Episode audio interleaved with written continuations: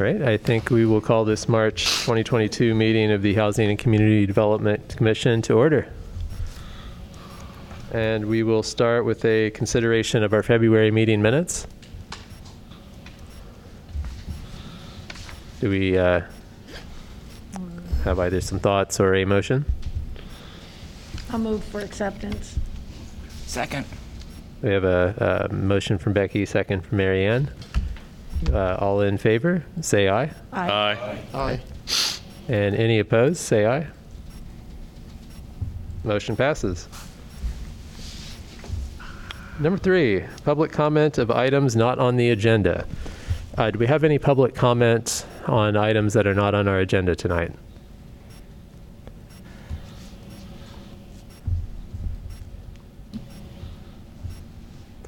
This is a very quick uh, first part of the, the agenda for me in particular because uh, our, our next two items, numbers four and five, as we've discussed in the l- last couple of meetings, I'm recusing myself from the um, uh, emerging aid agencies funding Q and A and um, funding round. So I'll turn these two items over to uh, Caleb to chair our uh, meeting, and then I will return for item six. So moving on to number four, question and answer uh, for emerging aid to agencies. I'd like to invite commissioners uh, with any questions for the agencies.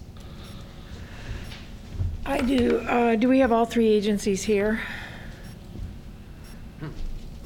Housing and Homes and the school, uh, Healthy, what is that, Healthy Kids and NAMI? Because I have questions for NAMI.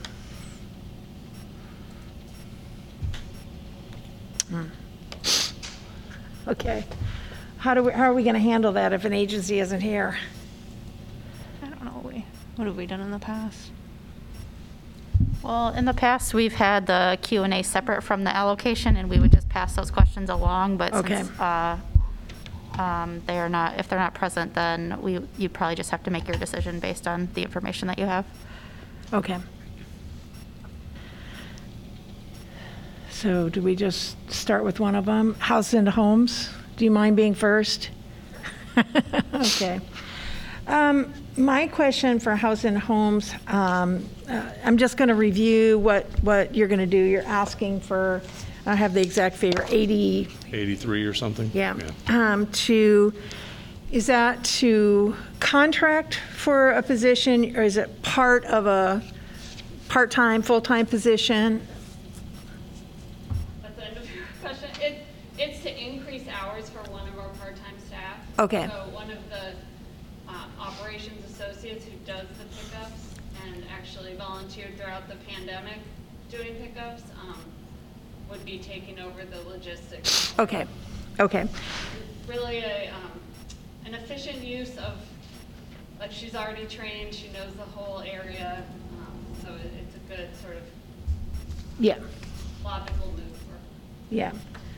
So, I mean, I'll give, uh, the, your application, uh, you know, I, I, um, I like seeing, uh, um, some kinds of things that I think you guys, um, uh, included were what it would cost families to purchase items i- at a consignment or resale. So I think that was um, really good.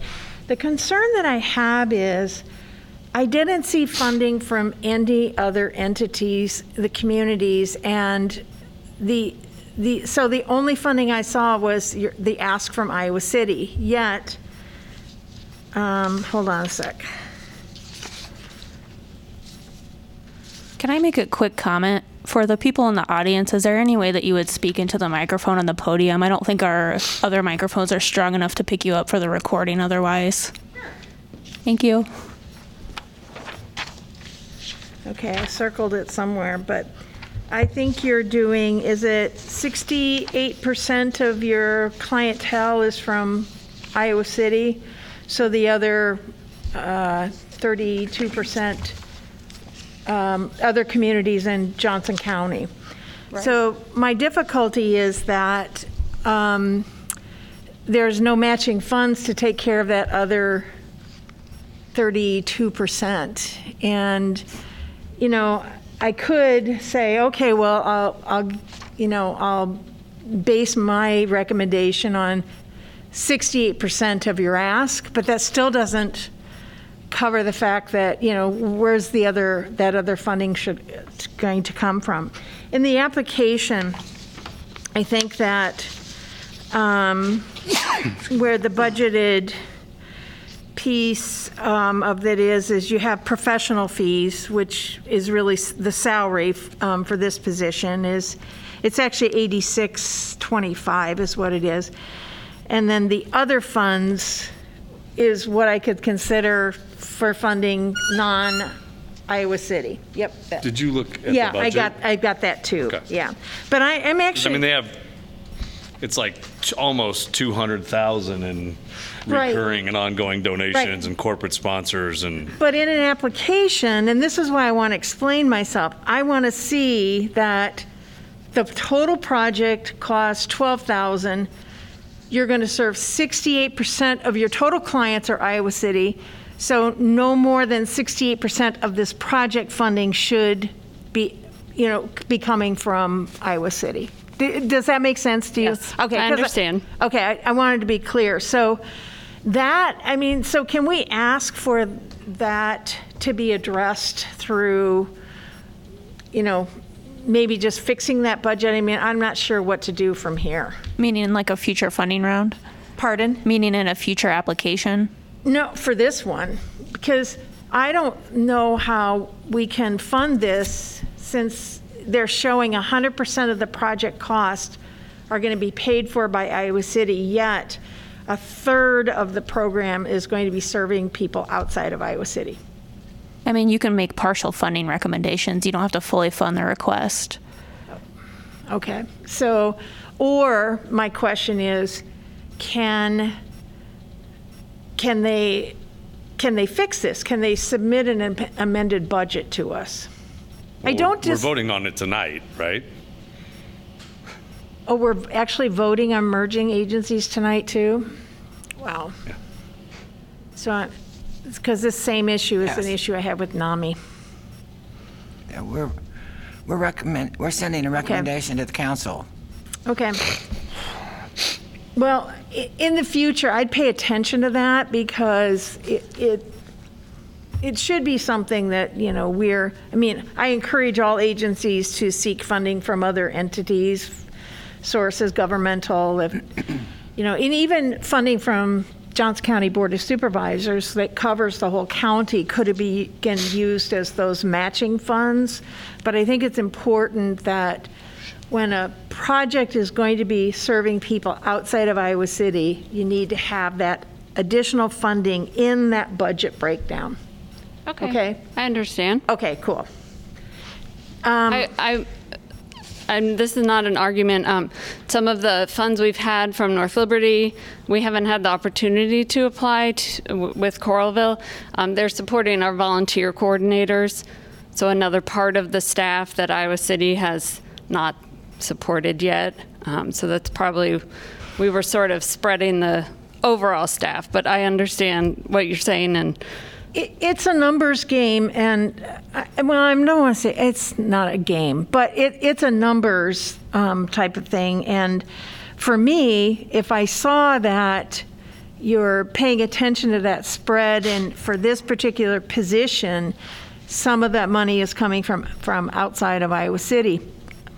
I- could say, yeah, let's fund their request. Without it, I have concerns. So. okay. And I don't know if that can be addressed. You know, we can award, whatever we award, we say to staff, you know, we want the budget to be amended to show that, you know, they're going to fund some of this from some other source. Some, I don't know if we can do that. Do you guys understand what I'm getting at? Absolutely. Okay. Okay. Um, So you, you said that you haven't had an opportunity to apply to Coralville? Uh, right, right. It's on the two-year, um, you know, joint funding application. And um, during the pandemic, they moved their funds toward only um, like community foundation funding. So um, a social services funding round hasn't come up with them in You our. haven't, you haven't actually gone to the Coralville Council and said, can you provide No. funding outside of the cycle? No. Okay. Might be worth a try. Well, it happened To go before. outside of the um, process, Um, Well, you already set a precedent for that. yeah. ye- mm.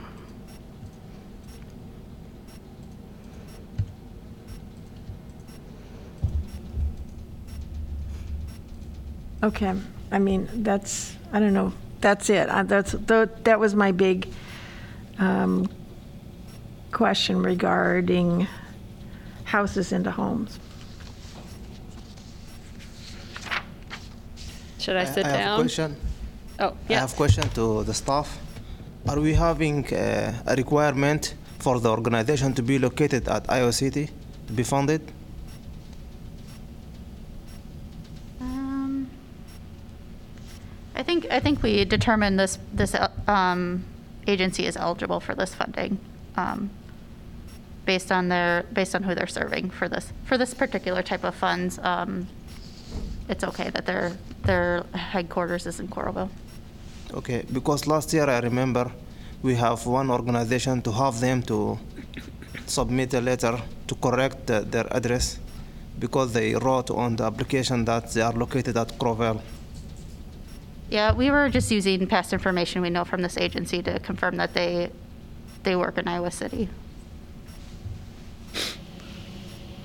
And because these funds are operational funds, I think it's hard to actually break it all down. I mean, I, I don't think that any agency can say, well, Iowa City's paying a certain portion of the salary for this person, and so that person can only work with Iowa City families. I mean, I th- because it's operational, it, it, it is kind of a numbers game. I mean, that's not the right, probably way, way to say Yeah. it, but, you know, it's hard to just parse it all out and say, this goes to Iowa City, this goes to Coralville, this goes to Tiffin. I mean, But, but that's why if you come with, that other funding is really important, Oh, that yeah. second column. And to say, we are requesting this much from Iowa City, we have, we're requesting this much, or we, we're committing this much, whether it's in-kind, can be in-kind services, can be, you know, operations budget from your organization, it can be another entity like Coralville, North Liberty, but, so the total project cost is 10,000, and they can then account through their reporting to staff on a quarterly basis that they have spent, you know, 75% of their funds, mm-hmm. you know, and through their statistical stuff. So that's, that, it, it's never good, I think, to leave that second column blank in, in these kinds of things, because most organizations, I think, do, well, a lot of organizations serve multiple municipalities. sure.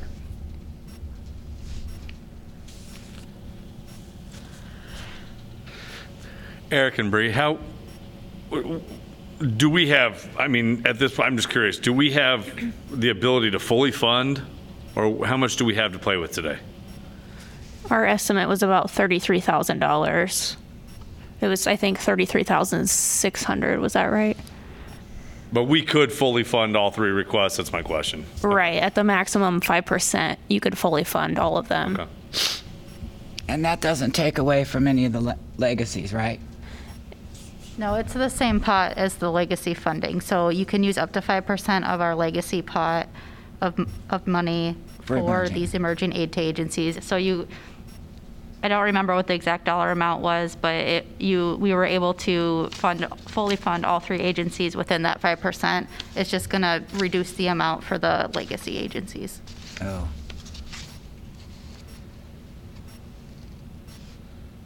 Lucy, what is your planned hourly rate for the volunteer? For the intake manager, Yeah. uh, $15 an hour plus the employer. Taxes.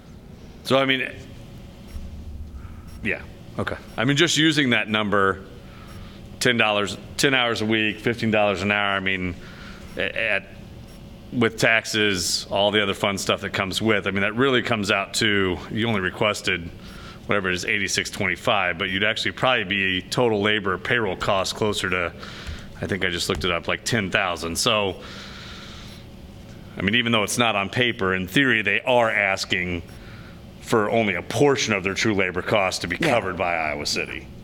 And, and I've had this, this question come up eh, since I've been on here too, and I, I, I don't remember who it was. I think it was a, a previous council member who, I mean, we had that discussion, which is, you know, just like our legacy agencies, I mean, you can never really say who's coming in. I mean, when Shelter House takes people in, Right. they're taking Oh, people in from Sure, all over, and we don't sit here and ask them to break down how many of their residents, you know, when, when Johnson County Housing Fellowship, I mean, it's, I mean, it, it would be really tough for us to, to nitpick and require any kind of, I guess, pre-termination ahead of time of where the people that any of these funds are going to help are going to come from. I mean, the goal would be just to establish that we have, I guess to me, it's establishing that we have legitimate, qualified agencies asking for aid that is going to help the people in need.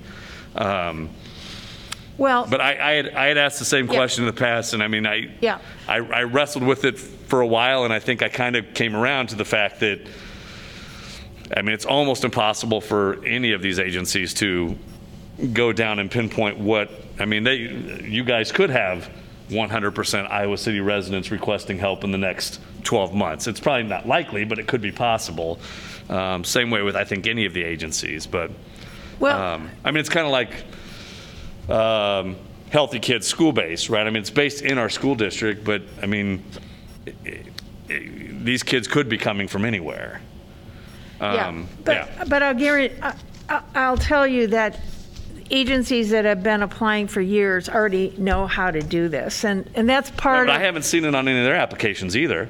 I haven't Oh. seen their applications notifying that only 82% of the people staying at the shelter house are going to be from Iowa City or that are going to be relocated into Iowa City. I mean, those numbers aren't on there either. Uh, oh, most organizations Okay. do provide that information. And actually, Kyle, when we have to report to the city, even in, if we have to sign a contract or something like that, if we get some CDBG funds, we have target numbers that we have to hit in terms of services that are having to be provided to I, citizens I, we were City. just Yeah. talking applications on our Yeah. end. I mean, I've Yeah, seen no. enough applications come Well, I'm through here trying- that but I'm trying to haven't ex- had those I'm numbers trying to either. explain here, so if you'll bear with me a minute. The reason why I bring this up to houses into homes, and I'm going to bring it up to NAMI also, is because you are the organization, and I'm trying to help you in the future so that you can make sure that you're applying, you're, you're giving us information on where the other funds are coming from. That's, that's, uh, you know, my big thing, because you are going to be serving multiple municipalities. And I'm sorry, but I do believe that Iowa City money should benefit Iowa City residents. Um, That's, uh, that's been drilled into me as an agency exec for years. And, you know, that's something that I'm going to be watching for sitting on the commission. So, so um, I hope that you understand that I am trying to help, that, that I really want you to pay attention to that in the future. Um, And, you know, I- I'm hoping that maybe we can figure out something in terms of when it comes to deciding upon funding, how we can kind of mitigate that. So, you know, we can give them as much as possible. I'm- I- It's a, it's a good organization, they good- do good service, so I mean, it's, But it's not about that.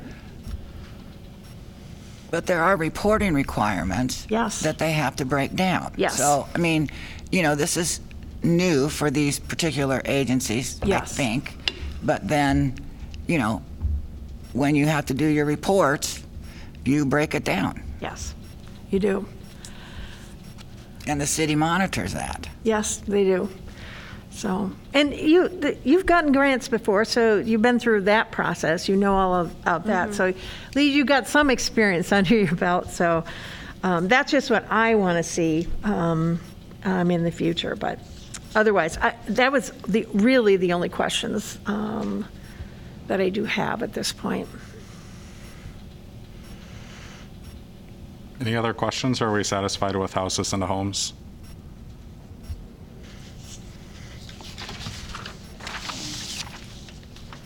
Thank you. So next we have uh, NAMI, if any of the commissioners have questions. Matt, can you answer questions or not? I cannot answer questions. Pardon? I cannot answer questions. Okay. Participate anyway. Um, so my issue is the same with, with uh, NAMI. Um, uh, although uh, slightly different in when they filled out the budget breakdown that's in the packet, uh, in the, in the narrative, the resources and feasibility. The funds toward the project, that last line of $1,500 actually should go into other funds. Because they're asking for are they asking for 10,000? Yeah, they're asking for $10,000. So, um, so they're asking for $10,000, but they, but they put funds toward the project in the wrong line, so they have city funds at 11,500 down there. But even then, they are at 75% Iowa City residents, and so it's about, tw- um, you know, technically, it, you know, that $1,500 is not sufficient matching funds for this project either. That same issue with both, both of the organizations.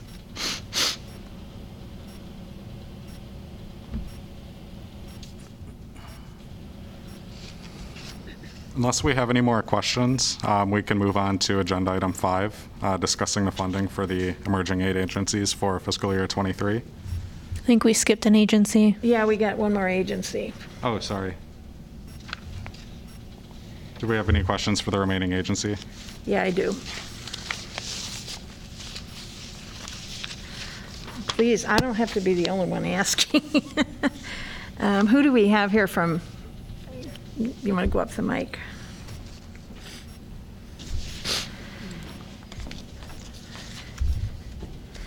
So, um, the questions I have for you, well, first I'm going to make a statement on observation, and you can tell me if, if I've got this um, correct. Uh, This um, expansion into providing these services for this minority population um, is um, part of your whole budget. Um, And your whole budget, you had as an attachment um, the total expenditures for fiscal year '22 would be $169,000. Is that, is that correct? I put for the whole budget of like what it would be for us operating. Yeah, so that's, uh, sorry, this is our executive director, Jamie Nguyen. Hi. I'm Marguerite Oetting. I'm the medical director. I'm the Okay. pediatrician. Um, So the, go ahead. you Yeah, can- so the budget that I submitted was our, um, just our whole operating budget, what we would um, Right. have to spend for the whole year. Um, We serve Johnson County, like Iowa City, Coralville, and I try to specifically focus on just Iowa City. I'm having a difficulty hearing you, I'm sorry. Oh, so, so what I said was that uh, the budget that I submitted is um, the budget for how we operate for the whole year. Um, And um, I did take into account um, to just um, make sure to provide you how much information, uh, how much patient, uh, families we serve in Iowa City, which is about 70%. So it would take up a lot of our operating budget. So um, if you have questions on the budget, I, I'm happy to elaborate on expenses.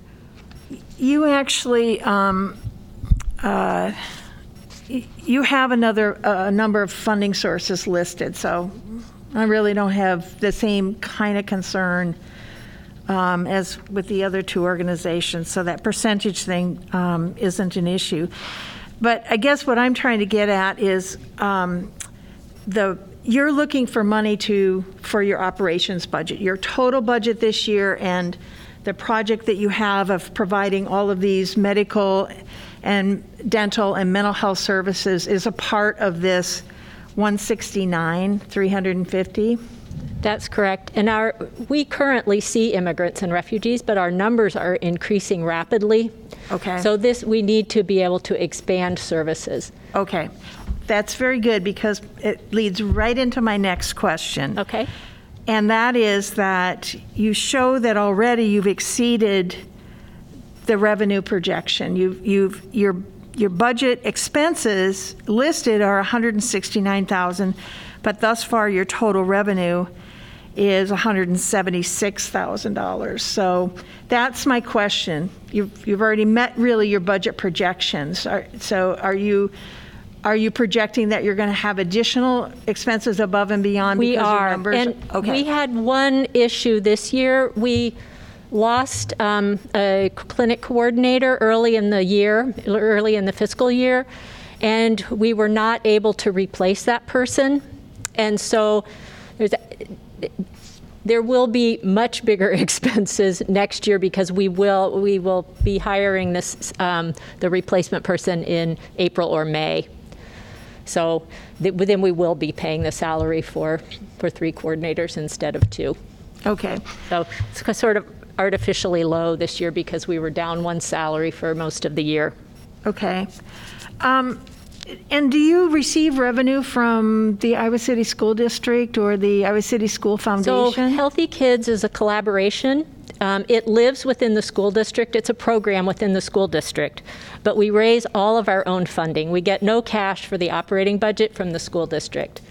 The school district provides all of our space. They've done the renovation on all of our clinics, and um, they allow our employees to be school district employees so that we can pay for their benefits, but they get better benefits than a small nonprofit could provide. The University of Iowa Hospitals provides all the provider time. So the three physicians that work in the clinic are all paid by the University of Iowa, so that's their contribution. And all of the funds that we have are raised within the community. Okay. We actually, your question about, you know, showing reciprocity between funders, we've actually have asked for more uh, provider time from the University of Iowa, and they wanted to see that Iowa City, Coralville, or Johnson County would contribute some money um, in order for them to provide more tri- uh, provider time. So I understand the That reciprocity that absolutely you're getting does at. not surprise me. It's, it's something, uh, yeah, I, we, I had to prepare for every place, like, Mm-hmm. uh, and I, and I could answer that question because, you know, we did include all of those revenue streams. Um, So if you're, um, can you provide, uh, your budget doesn't, it, it's cash accounting and it doesn't um, have in-kind services in, in there, correct? You, you aren't really recording, if you're getting uh, physicians, is that what you said from the University of Iowa? Yes, I'm a University of Iowa employee, and so is our family medicine doctor. Okay. Um, so our salaries are paid. This is part of our assignment from the Right. University of Iowa is to cover Healthy Kids Clinic. Okay. Our second pediatrician is a volunteer. She's one of my colleagues from the university, but she volunteers. So that would be in kind. Yeah. It- And part of my time, actually, as medical director, is also donated. So I work at the school clinic more hours than I'm paid for by the university. And I I think it, it would be wise, you know, if you got to a point where you could show that in-kind contribution because, you know, it, it, uh, it all adds up, you know, and it shows, it shows a, a, uh, it shows a true value of an organization's um, worth, you know. And we can do that. Yeah. Um, In the future, if you Sure. need that, that, Yeah, it may we not can have been provide clear that. on the Yeah. application that that was required. Um, if Right. that's something you guys would like me to send as additional, I can. Yeah. I think the other question I had is if you have relationships with, um, because mental health care was, was um, something uh, um, that you noted in terms of um, services. So if you're working with GuideLink or if you're working with uh, Mobile Crisis, or do you have So partnerships our, with any? our mental health services are provided in two ways. One is that um, there is a child psychiatrist from the University of Iowa who comes to the schools once a week. Um, her services are slightly different. She's under our umbrella, but she actually bills um, the child's insurance because they, she sees insured and uninsured children. And for the uninsured children, the school district gets billed because they have some grants that will cover mental health care for the uninsured. So that's one, that's how we do psychiatry services. Counseling services are done in collaboration, for the most part, with um, the counseling services that are available within the school district. So all the, all the Iowa City schools have mental health services in the school, and we refer our kids to those services unless the family prefers something else. Uh, some of our families um, prefer to have counseling in their native language, and if that's available, which it is for Spanish, um, we use um, a couple of counselors within the community, and then we pay cash for their services. Okay. Thank you. That's all the questions I have.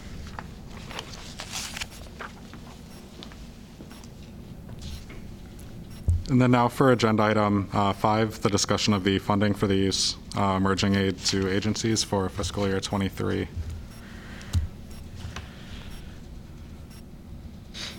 I wanted to clarify your question earlier. You asked about the, the full amount we have is up there. It's 36,600. That's 5% of the um, aid to agency budget for the year. So we would be able to fully fund those. I but can the con- see that now that it's scrolled down. Yeah, so the consideration is, do you want to fully fund them and, um, you know, sort of at the expense of decreasing the pot for the legacy agencies? Well, I, this may be the first time I've ever said this, but I would make a motion to fully fund all three projects as requested. I second that. Can we have discussion? Well, yeah. Okay, because I, I don't, I support that, uh, except I want, uh, I want those, I want some sort of reconciliation on the budget to show that um, whether they're expanding their program like NAMI, if they're going to expand it a bit and, you know, apply some other operations money to it, that's fine. But I do um, think both organizations, both of the uh, Houses and Homes and NAMI need to provide adequate um, other funds to, um, uh, to justify uh, the percentage of Iowa City residents that they serve. And are you comfortable with the city staff doing that? Yes, I am. Okay. You guys can do that, right? So you're, you're asking that we just justify that the amount of funding that we're giving them is uh, pro- um, appropriate for the number of residents they're serving in Iowa City? Yes. Yeah. Okay. Yeah. They- So if they're adjusting their program a little bit because of that, that doesn't matter to me. I trust you guys to hand, be able to handle all that.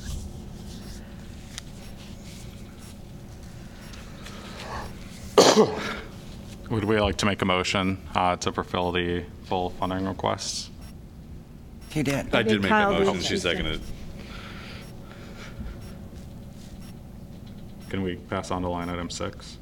I think we need to do, Got to do a vote. Yeah, you can do a vote. And then I was also going to say, are we wanting to include Becky's amendment to this motion? So am I going to move that we amend the motion? Okay, so I'm going to move that we amend the motion to include uh, um, a modification of the budget um, so that Iowa City funds are funding, uh, are, so that, oh, how am I going to do this? So that the agency can account for Iowa City funds going to Iowa City Yeah, that residents. they have other funds in, uh, uh, city staff will work with them to, so that they have other funds uh, identified for the budget, so that Iowa City funding that comes out of this um, decision tonight is, is um, funding services for Iowa City residents. Does that make sense? Yep. Okay. You can fix it, right? Now, does it, does that need a second? Yep. Yep. I second that. All in favor? Aye. Aye. All opposed? Any opposed? Of the amendment. Right. Now you got to vote on the Right, okay. first motion. I will vote nay on the amendment, Okay. Okay. Okay. but the amendment still passes. Yes, I know. Um, And so we still need a vote on the uh, funding. Yeah. So would we like to motion to give full funding? As amended, yes. Yes. Do we need anything else? Just the vote. Then we- Didn't we already vote? Just call for the vote. Confusing, isn't it? Yeah. Yeah. I believe you're just voting on the full funding. Yes. Correct. The amendment was approved. We are now voting on the main motion for full funding as amended. Yeah. Yes. You just got to call for the vote so we can say yay or nay. Can we call for the vote? All in favor? Aye. Aye. Aye. Any opposed? Nope. Good.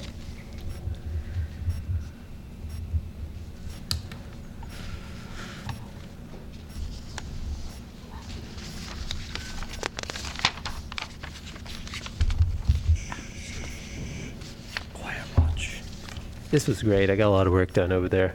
I mean, is, I, I'm going to recuse myself from an agenda item every meeting, I think. Um,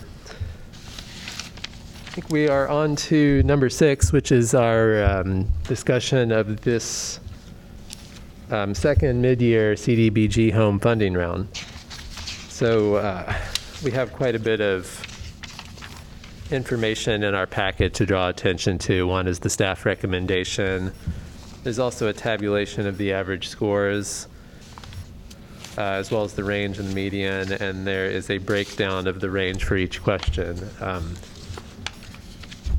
I actually think the breakdown of the range for each question has a couple of errors on it, or, or, or I did a bad job reading it. One of those two things.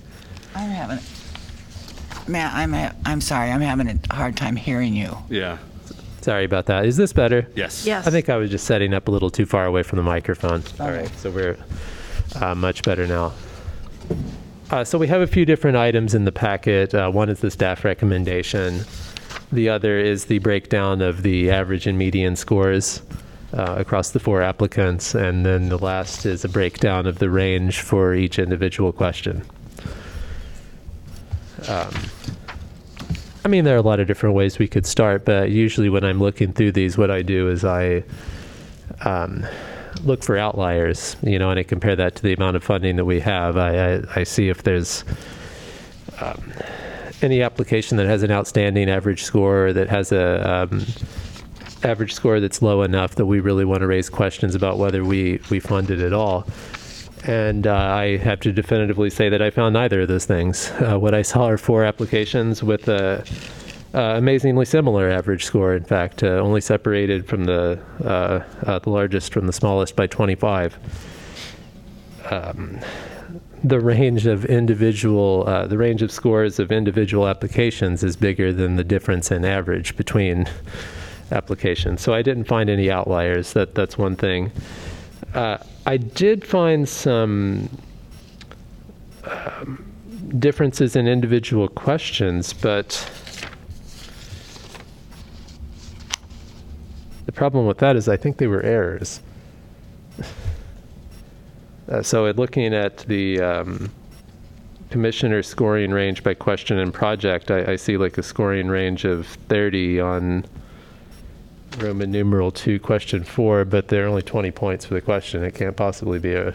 That was my interpretation too. I don't know if it was unclear in the instructions or it's just something for me to look into for next time to make sure the instructions are clear. Okay. Well, here's the thing, the um, home funds, uh, I think we have, we'll have some unspent money, correct? Even if we fully fund the two projects that are eligible. Yeah. So what happens there? Um, it depends on our balance of home funds. Once we get, um, usually up, once we get $100,000 in unallocated home funds, we'll hold a mid-year funding round. Otherwise, if it's less than that, we would just um, push that to the next funding round the Okay. following year. Um, so, so a couple of things to note. We did have some restrictions in terms of which pot of money we can use for which application.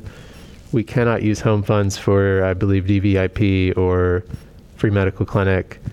The other two applicants, we can use either either pot of funds. And as a starting point for discussion, I, I have to admit, when I when I went through and made my funding recommendations, I made them, and then I looked at the staff recommendations, and they were exactly the same. Um, it, it- struck me that the biggest question we had, uh, you know, DVIP is the is the top score. Do we want to to try to make a the entire $500,000 award to them, or do we want to give 50,000 to free medical clinic? And I was in favor, of, or pardon, 75,000 to free medical clinic, and I was in favor of giving the 75,000 to free medical clinic. So That would be what I'd want to do. Uh, They, uh, DVIP wasn't my top score. Um, uh, uh, I think free medical uh, clinic actually was my top score. So, um, yeah, I would propose, um, I mean, DVIP's not, they asked for 700,000 and, and there's, uh, we can't fund that much. And so, um, uh, somewhere, did I, oh, maybe it was the minutes. I think they understand that they're not going to get full funding, so um, I would propose 425 for DVIP and 75,000 for free medical clinic. I agree with that. Yep. I mean, I mean, the past over the past years, when when agencies come in for CDBG money to do renovations to uh, their their office or their clinic for a free medical clinic, and when the commission uh, doesn't fund them fully, invariably they come back the next year. So it takes Yes. them multi years to do exactly what they want. Right. And I think the free medical clinic, just the fact that it's going to be accessible you know, to do that downstairs and get it all better organized, I think it's very valuable.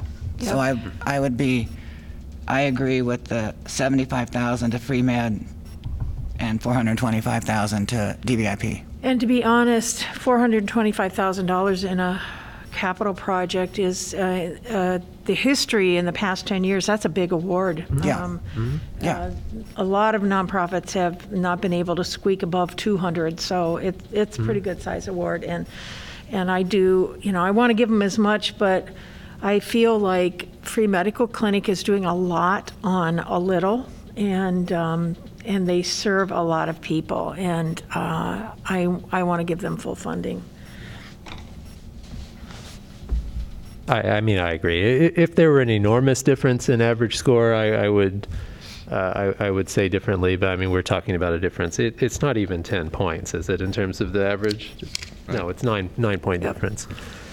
Um, we, we have a we have a good questionnaire here, but the questionnaire is not designed to distinguish a um, a 275 from a 274, you know, or, or something like that. That's not its level of precision.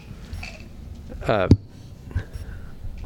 do we have any discussion at all of the, the of the home funding pot? I mean, I, I thought it was a straightforward decision to give full award to both um, both applicants. I have something on. I- I agree with that also. I, I do think that the um, inside out reentry, um, they're getting into a new territory for them, which uh, typically I would say, you know, partner with another agency that does that, does the rental part. Um, however, with this particular agency, because of who they serve, um, I think that it makes sense for them to venture into acquiring a, a rental property. I, I agree that um, I do have some concerns about um, the um, age of the organization, and uh, it looks like it's, you know, I don't have any pro- issues with it, um, how it's managed and all of that, but I worry that it, it's a pretty good chunk that, that um, they're taking on. It's a new service, it's added service. I'm a little worried about, you know, what that does to operations costs, but, you know, that's, I'm, they've also done a good job. I've looked at their 990s over a couple of years. I, I always go into GuideStar and look at 990s, and they've done a good job managing their finances and got money put aside. So, uh, you know, I just think it's a good run organization. And there's been a community group that's been working on this issue for many years before they even really Yep, incorporated. yep. Man, Yeah. I knew I had a question. The only thing I had a question on is of the 320,000 in the application for the housing fellowship, the description of funds is a 0% 15-year amortization. Is, are they paying back 160,000 of that over 15 years? I was just, conf- I, I mean, because I just was, con- it says 160,000 applied for requested CDBG home funds. It says 0% 15-year amortization. Then it says requested CDBG home funds, 160,000 forgivable after affordability period applied for. Is that this 320 and is 160,000 of the 320 we're talking about granting, is that a loan that they repay over 15? Yeah, a lot of our home funds are issued in the form of a loan, and that's what comes back to us as program income. Okay. So when we do our annual budget, we roll that into That's our that funding round. recoup money we talk about. Got it. Yep. Okay.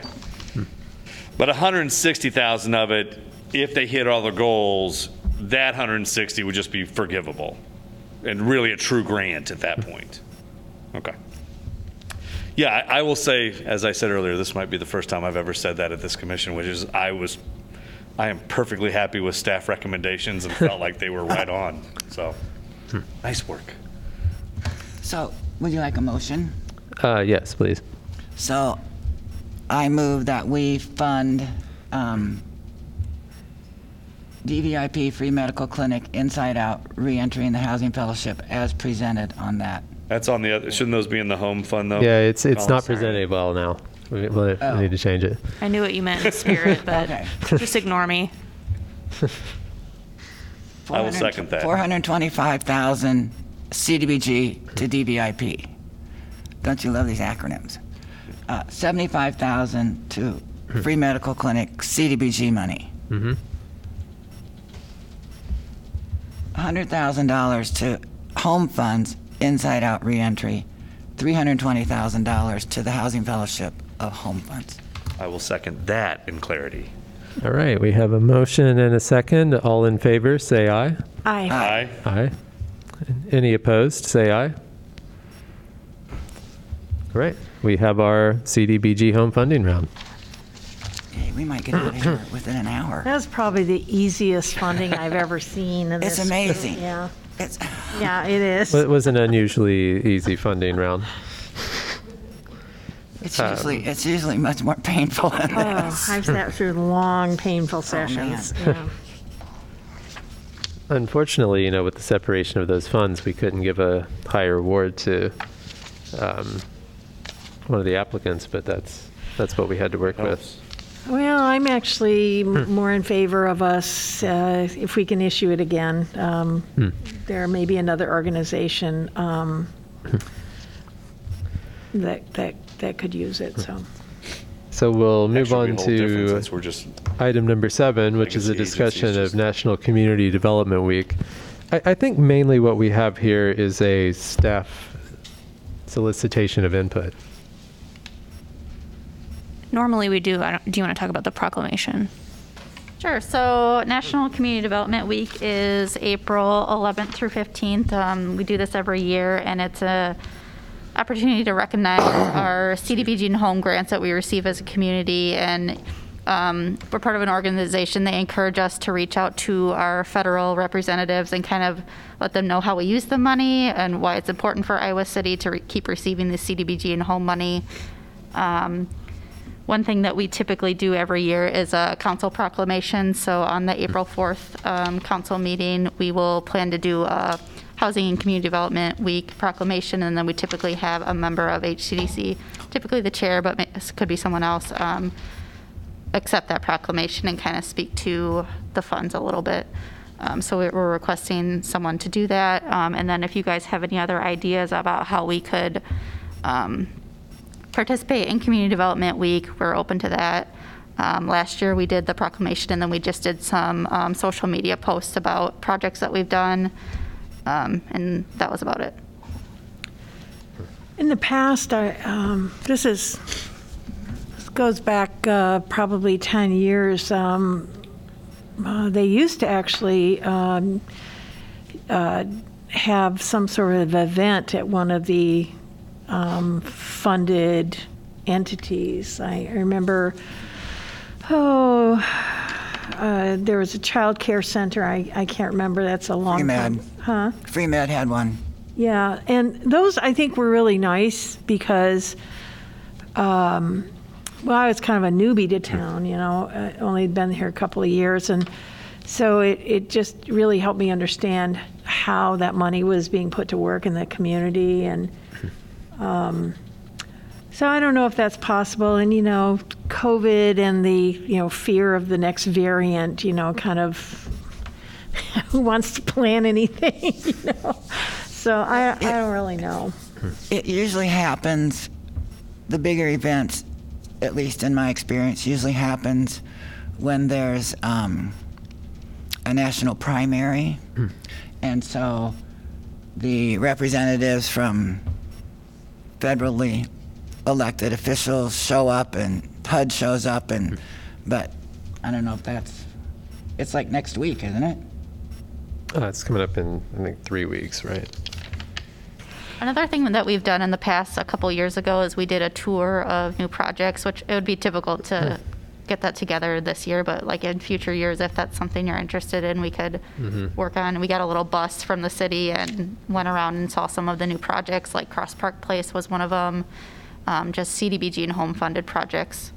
I would love that. That Yeah. would be a lot of fun to do. Um, I, ha- I have one suggestion. You know, at the beginning of the pandemic, so this is in 2020, um, uh, the mayor had um, some info type things on, you know, uh, various agencies and things like that. Um, the they were um, videoed at, you know, through the city. Do you remember those? Yeah. Yeah. Um, what about doing something like that with some of the funded projects and, and putting those, I mean, you know, it could be a small five ten minute video about, you know, what this money did in the community and what kind of services are being provided and things like that. Is that possible? Yeah, we can uh, reach out to our communications department, our, um, I don't know what their division's called, but uh, they're part of communications, I believe, that if you, you should, it- the Channel 4 people, um, they do some great videos, so we can reach out. Um, Are there any particular projects you want to see featured? Um, Or just, should we look at what we've done recently and see what fits? Maybe something in the, you know, what projects have we done in the past couple of years, you know, I would think would be good. Yeah, we can reach Some out. pretty new buildings out there that got funded from here. I mean, shelter house stuff, the housing fellowship stuff. I mean, yeah, there's there's definitely some things that can be spotlighted. It, Shelter House would be a good choice if that's if that's uh, possible. It was one of our, I They believe, got one done awards. and one in and- progress. Yeah. I'd, Yeah. I'd love for the Housing Fellowship too, to tell you the truth, because I, I am impressed that, um, you know, really the, the area, the, the family size is, uh, you know, they're, they're trying to, to um, uh, fund um, projects that have uh, better facilities to, to accommodate and increase families. So I think the Housing Fellowship would be a good one too. Um, I don't know what else there's been, you know, what, I mean, it, it's also attractive because of its status as the the CHDO, as, as I'm sorry, what? because of its status as the CHDO as, as, as well Yes. would be a, another Yeah. reason. Shelter House uh, I, I liked because of the size, Yeah. is the the scope of what they were trying to do. What's an outstanding organization to choose? They may to- already have a video. They- Yeah, I They might, say, they there's might. Probably actually, um, promotional, promotional material out there somewhere. Well, when Chrissy Canganelli was here at one of our first meetings, she talked about um, how with this, is it the 501 project, is this their new one? Um, They will have significantly, if not close that gap um, between the type of individual that needs that service and the service. And I don't know how many communities in the United States can boast something like that, but um, it's it's an outstanding accomplishment. And but but the reason why I also like the Housing Fellowship is, I think it it can relate to some of the topics and issues we're talking about. Is is you know getting families into you know homes and Permanently. yeah. And so I kind of like both of those as being, one is, you know, more emergent, um, transitional, one is more permanent, so. Well, it would be is that- nice. Oops, sorry. Go ahead, Mary. So is the council meeting on the 5th? That's Tuesday, April 5th? Yeah, I believe it's on Tuesday. Okay. But we don't have to have, I mean, if, if we shot for getting this done like, what, mid-April, could we do it?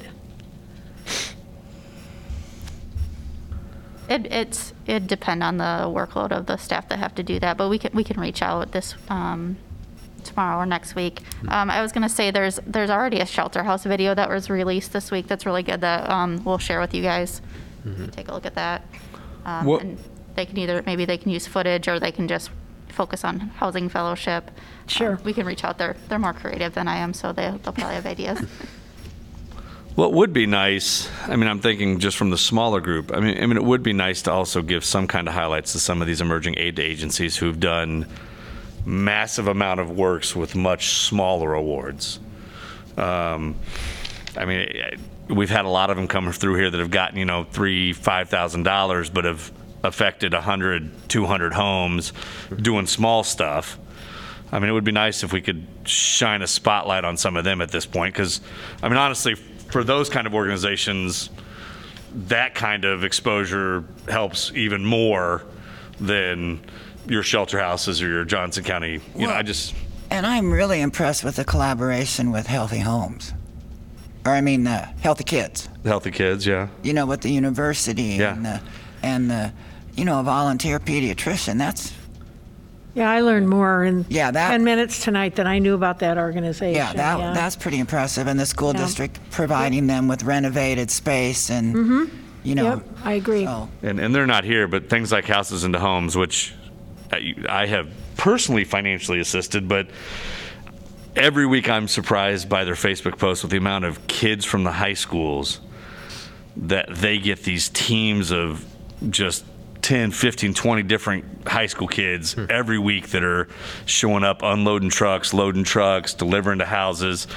I mean, it's impressive. I, I was never that motivated as a high schooler, so it's always impressive to me when when I see kids that age that are that are putting in the time for organizations. So yeah, I mean, it's there's a lot out there. I just I think it'd be nice if we could do maybe look through our list from the last year and just see some of these emerging aid agencies that that uh, maybe have some good social presence stuff out there that they can just give to staff to put into some kind of presentation.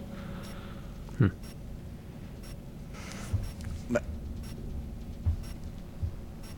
It's my two cents. So, but the, what are we telling the staff they have to do? Because all of a sudden it sounds like, We need lot a of work. three-hour presentation, Yeah, a lot of work. musical score I mean, with a dance break in between at an hour well, 15. live, yeah, live music. And then for the party bus that you're going to organize. And if there are not inflatables at this thing, I'm not coming. Um, It sounds a um, lot more exciting than the work that we normally do, but what, what, I, what I gathered from this is that I'm going to reach out to our communications and see if we Yes. can put a video together for our social media. Yeah. Yeah. I think it'd be great. And, and to tell you the truth, find if, that- if we did something like this, maybe every, we can anticipate it, give you guys more lead time in the future, but I think it'd be great to do this every year, you know. Let's see if, you know, find the people who have, like, I know the Housing Fellowship has, like, slideshow. Yeah. You know, Sure. somebody has a video, you could just, Yeah, I mean, they're putting some of this stuff together for donors and request at their annual parties every year too. Yeah. So they probably have a lot of that stuff Yeah. already put together. I'm sure Just they got some really good pictures something. from. Sorry, go ahead. No, I was just going to say, I'm sure that they, and you can come up with something, and maybe the uh, communications department has some ideas too of um, what can happen. So, you know, you kind of have a good understanding of, um, I think we just like to get the projects out there to be recognized um, so people can see them. And, and if, like you said, you, you need a volunteer from the commission, I'm, I'm willing to, to do that. I will do choreography or I'm not going to direct the video. That's- Who's doing the so, party bus? Matt, can you go to the council on Tuesday, April 5th? When the proclamation yeah, our fancy our fancy Oh, sure. representation. Okay. sure. Top hat tails, man. That's what I'm expecting. I'll be watching.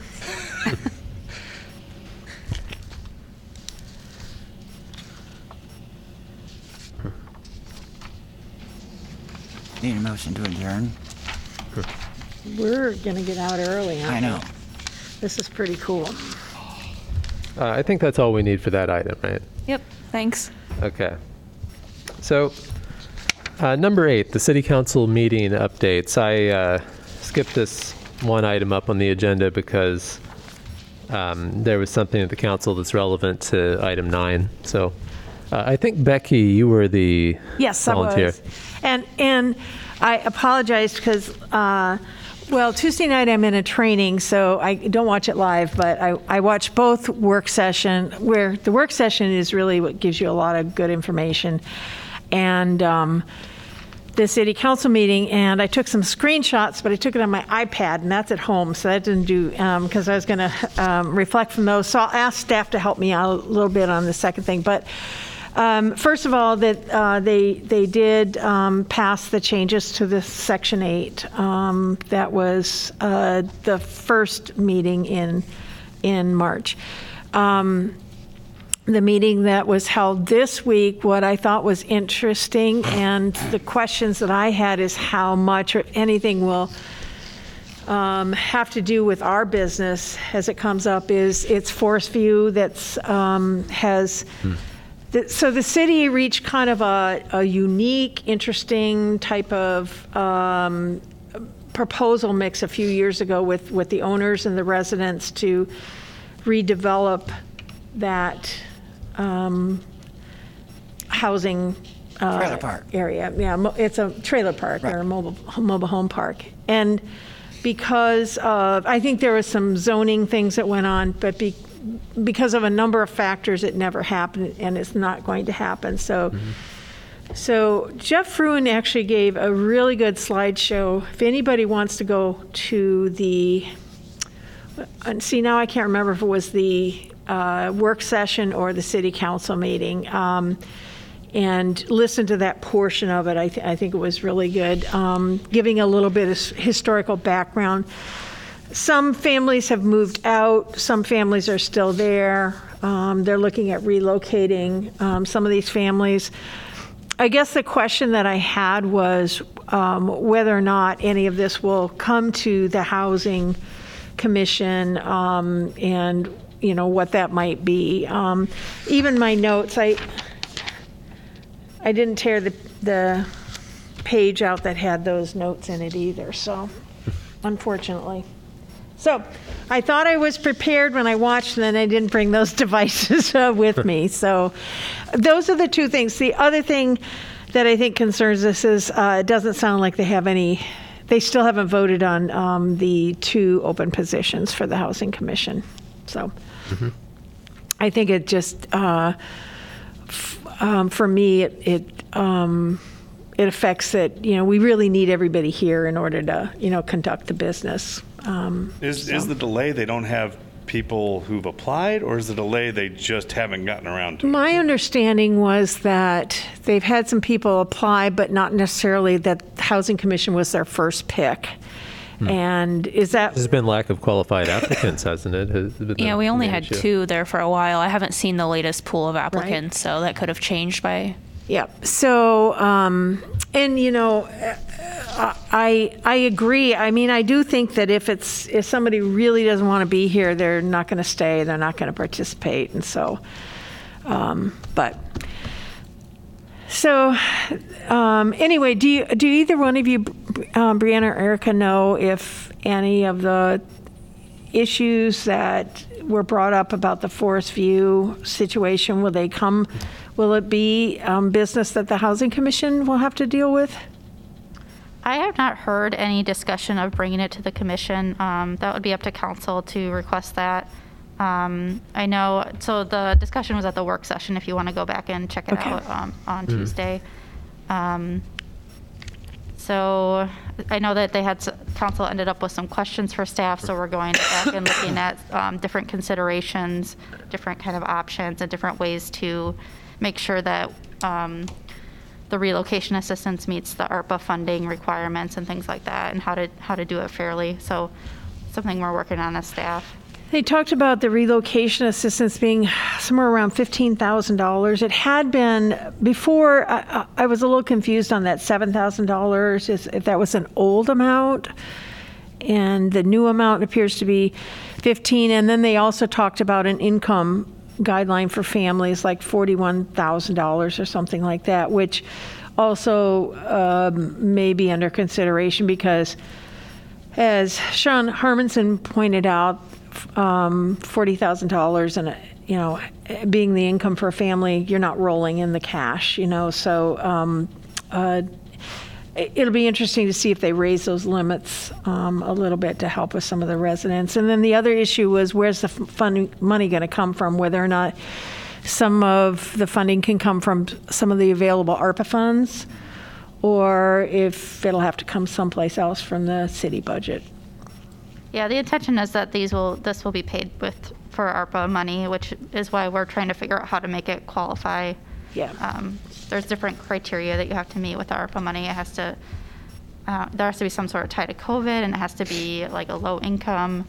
Um, So we're looking at different, different Yeah. ways that we can meet everyone's needs. Yep. I think that was about it. Those were the issues that I felt were pertinent. And the, the uh, w- one one thing to add, and the reason why it got jumped to number eight on the the um, agenda over number nine is that the council had a had a discussion around public comments at the March first meeting, and they uh, they they made a decision essentially not to impose a municipal. Um, what, what's it, what would we call it? An infraction or a fine? Fine, yeah. a fine uh, for uh, I think repeated violations of, of comments guidelines was the the basic idea. They decided not to do that, uh, and there have been a variety of of um, discussions of public comments uh, with different public agencies, but the council did address it at the March first meeting. Um, do, do we have anyone who wants to volunteer for um, the meetings between now and mid-April? Kyle, you're shaking your head. That means you're not volunteering? Nope. I- I mean, I can do it again. I watch them all, so. I think I'm going to literally be at the next one, right? Yeah, you'll be at the So I- next one. So, I, but I'll watch them all. So, uh, you know, I'll bring forward. You know, It's track season, so Tuesdays and Thursdays. and we do have. Gonna be We're rough. we're discussing public comment because um, I thought the public comment. Um, I was actually getting irritated um, listening to the. So, so wait a minute. For the for the uh, council meetings, I've got you down, Becky, and uh, me for. If you want to do April, April are you 5th. going to go to the whole the entire? You're going to stay for the Oh, entire. I might as meeting? well. Okay. And I'll I'll I'll watch the second one. Okay. I'll, I'll watch them both, but you know, I'll have your back. Okay. Um, for, for item nine, basically, the, there's it's a discussion of public comments, and and uh, th- this this started where uh, you know Becky raised raised the issue, and that that, that was good, and and um, basically we've it's rare for us to get requests for public comments, and, and we had a request at the last meeting, so we've never really had a chance as a commission to talk about that. What we want public comment sessions to to look like, if, whether we want to have any sort of um, um, guidelines. Uh, basically, the only thing we have on paper right now is that we have agenda item number three, which you've seen on every agenda, I think, that you've looked at. So we, we have some guidelines for public comments of items not on the agenda. Uh, typically, those are five minutes. We don't have any guidelines or, or any way of handling public comments for items that are on the agenda. Um, something we don't have anything written down about and we've never discussed. So, uh, you know, Becky Becky raised the issue whether uh, th- that we ought to put this on the agenda to talk about at this meeting. And uh, first thing I did was asked Brianna if we had any guidelines, and the the answer, which I think came from the city attorney, right, is that um, public comments for items that are on the agenda are at the chair's discretion. Um, which in some sense answers answers the question, but it raises a couple of other issues. Um, uh, one is that, uh, as I think, I think it was Kyle who you mentioned this maybe five or six meetings ago, something like that. Um, uh, we usually have a goal to have a very sort of collaborative commission, and where we can, we operate on consensus. We don't always reach consensus, but we at least make some attempt to do it. Um, and so sort of having the chair bang the gavel and, and run the public comment session is, is sort of at odds with that. Um, the other reason it's at odds with it is that chairs don't stick around forever. Uh, I'm not going to be chair forever. I'm not even going to be chair in four months. So at, at some point there will be another chair, and you don't just want to reinvent the wheel every time you, you have a new chair.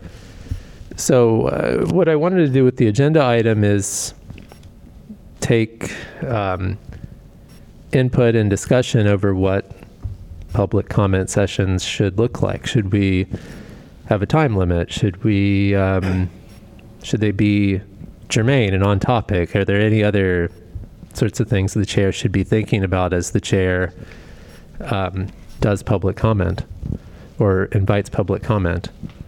Well, I think just by, just by road, it, it has to be germane and on topic because it would be on that agenda item.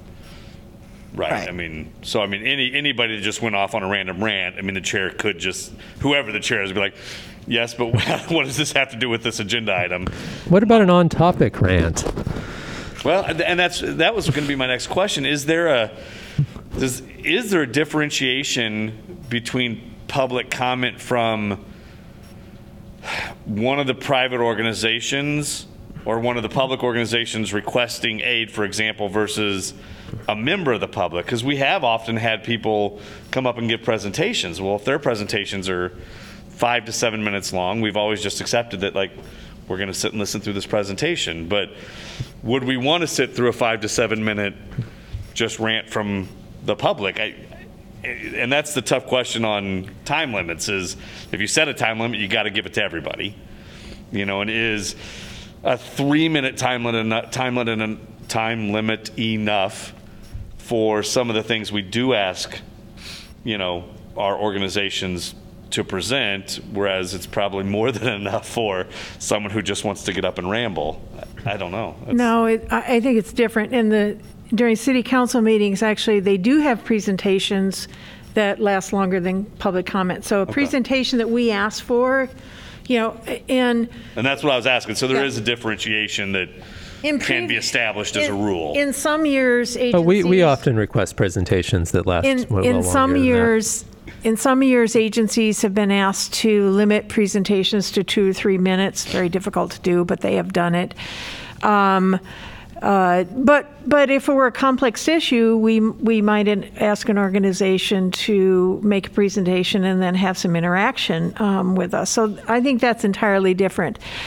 But if you want to watch the city council meeting and watch some of the public commenters just get up and waste time um, uh, with Jermaine, Jermaine, Jermaine, Jermaine, Jermaine. you know, I mean, that's what happens. And, you know, I, I guess the question I have is, Matt, and, you know, uh, you know, are you willing to um, say, excuse me, but, you know, you've talked long enough? Or is it easier for you to have a policy that says, you know, we, we ask public commenters to limit their comments to three minutes, five minutes. We can make some allowances for those individuals who need some assistance, some sort of assistance in interpretation, whether it's sign language or, um, you know, an, inter- an interpreter. Um, uh, it, and we can do that kind of thing. But I think it's harder to not have a rule and just have Ma- Matt, you know, say, "Excuse me, I think you've talked long enough." I think it's it's a lot more confrontational,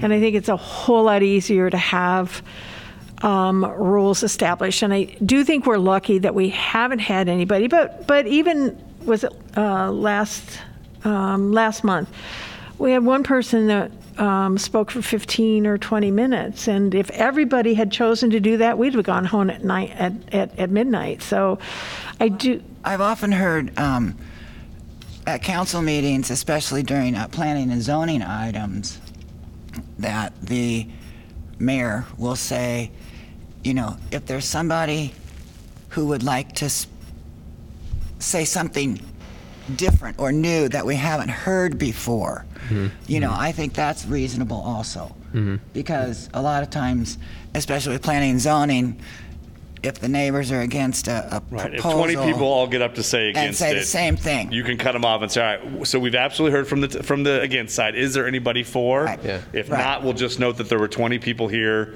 to or- speak or against. something like that. Yeah. yeah But I do, I do think it. Um, I think to say, you know, we would like to have people, and this is on agenda items. If people have a comment on the agenda item, we invite you up, and please keep your comments to three or five minutes.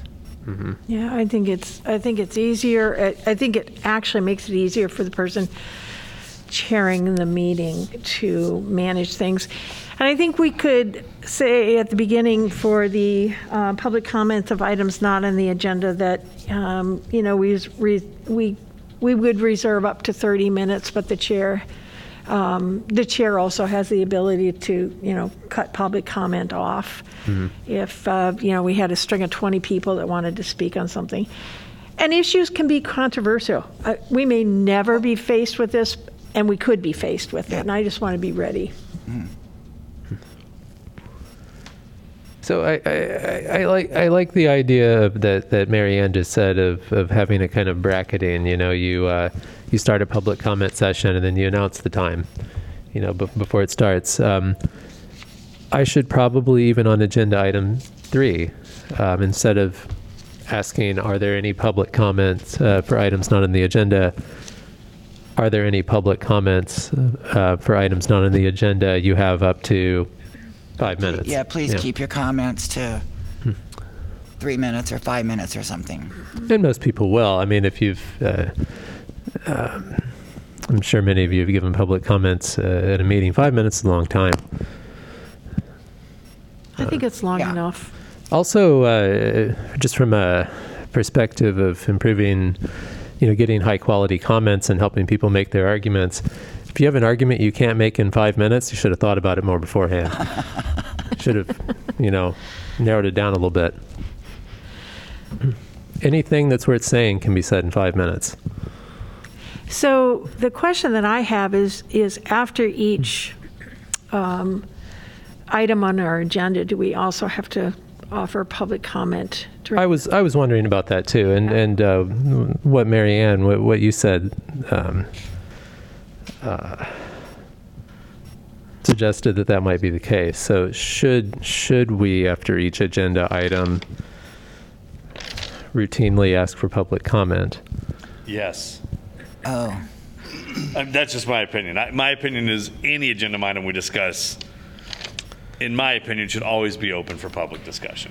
well, But Are these, are these Usually meetings what out? happens- Are there external people that can be watching this and, and um, patch into? no, they got to be here. no. Well, city not council, now. they do that. Um, uh, It's an accommodation type thing, to tell you the truth. It's, it's been a high contention uh, city council issue of providing the access to people who cannot be at the meeting. So are these meetings, We've been doing it upon request because we don't have IT support at night like council does, so it's hard to guarantee that everything will work perfectly. Um, so then so we far, don't, then we don't have to deal with it, and that's fine with me. Um, that was the historically, question. historically, especially during funding rounds, because we have an entire meeting of applicants presenting projects and discussing the projects. The next meeting, when we make our recom- funding recommendations, historically it has been that no applicant has the opportunity to comment unless there's a commissioner who asks them to come up and answer a question. And when I say answer a question, the commissioner usually asks a question, and mm-hmm. it's expected that then the applicant answers the question and doesn't go through the entire Spiel again. Yeah. spiel again with what, yeah, you know. So They want to get out of here, too, so. but that's that's been how it's, in my experience, that this commission has operated. Right. Yeah. So, but they can't just. And, give- and I'm, and I guess, I, I mean, I, I saw that the most important note to me on here was that this isn't something that needs a vote, that it's, it's something to help you uh, Yes. create the policy. I, I mean, I'm kind of of the opinion that as the chair, you create the policy you're comfortable with. I mean, the next chair comes around, if that chair is not comfortable with the policy, that chair can always bring it back to this commission. That, that's fine in the sense, Yeah. though, that I would at least like to pass along to the next chair a, a couple of guidelines or a couple of sentences. And if they want to change it, of course they could, but I, I'd at least like to give But them I think something. it's good to have a policy in place that everybody is abiding by.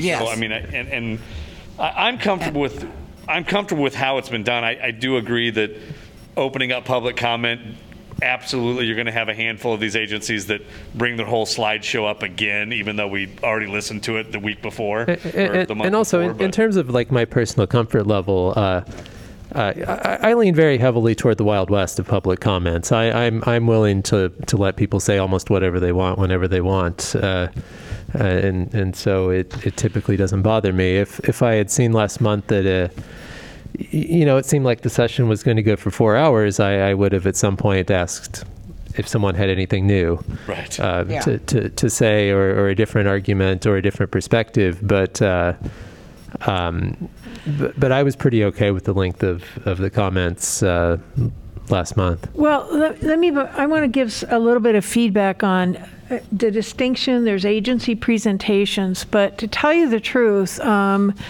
I doubt that this opinion has changed very much, but the agencies hated being called to a, a dog and pony show. You fill out the application, and then we had to come in and provide an oral summary of our application. Like, what is up with that? It was, it was difficult. It, it, uh, and and to do something like that in two or three minutes um, is almost like writing another, you know, mini version of your application. And I don't think we're doing that. We're doing uh, the questions for agencies, and I like the process that we're doing. We have the application. If there are any questions that we have, but I am not in favor of during the aid to agencies or the legacy agencies where we're um, uh, looking at 20 requests. I am not at all interested in having everybody do a two and three minute presentation automatically. And the agencies hated that, absolutely hated it.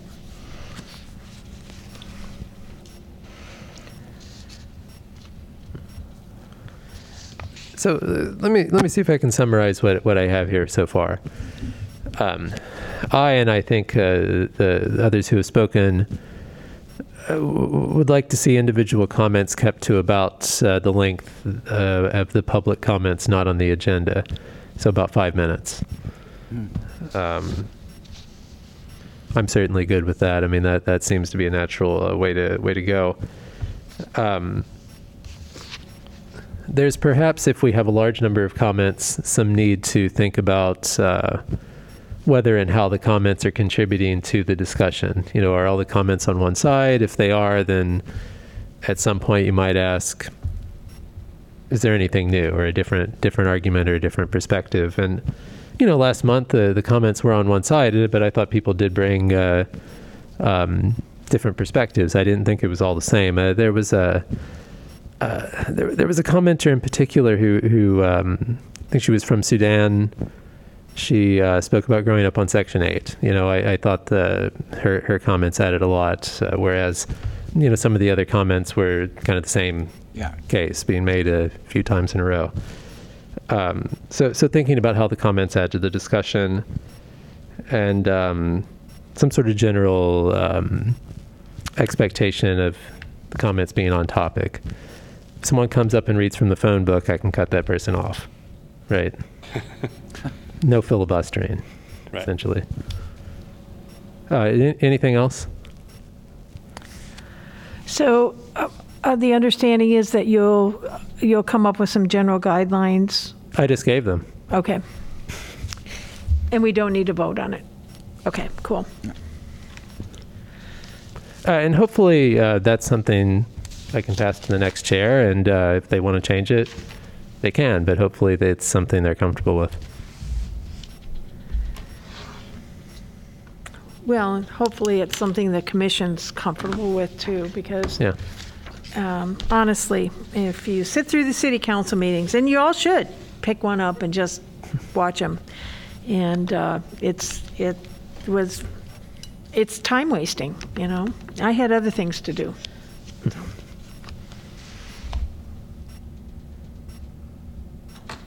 Right. Uh, number 10, staff updates.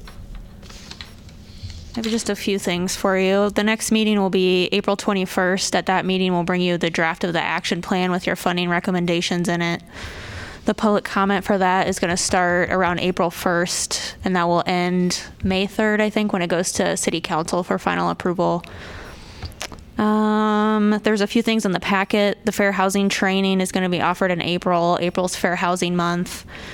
The city's accepting applications for the climate action grants. And there's a flyer for the Community Police Review Board Community Forum, and that's April 20th, and that's on Zoom if you're interested. Anything to add? Okay. That's all. Do we have a motion for adjournment? So moved. Second. And uh, any any naysayers? Kyle, Nope. Don't, okay. All aye.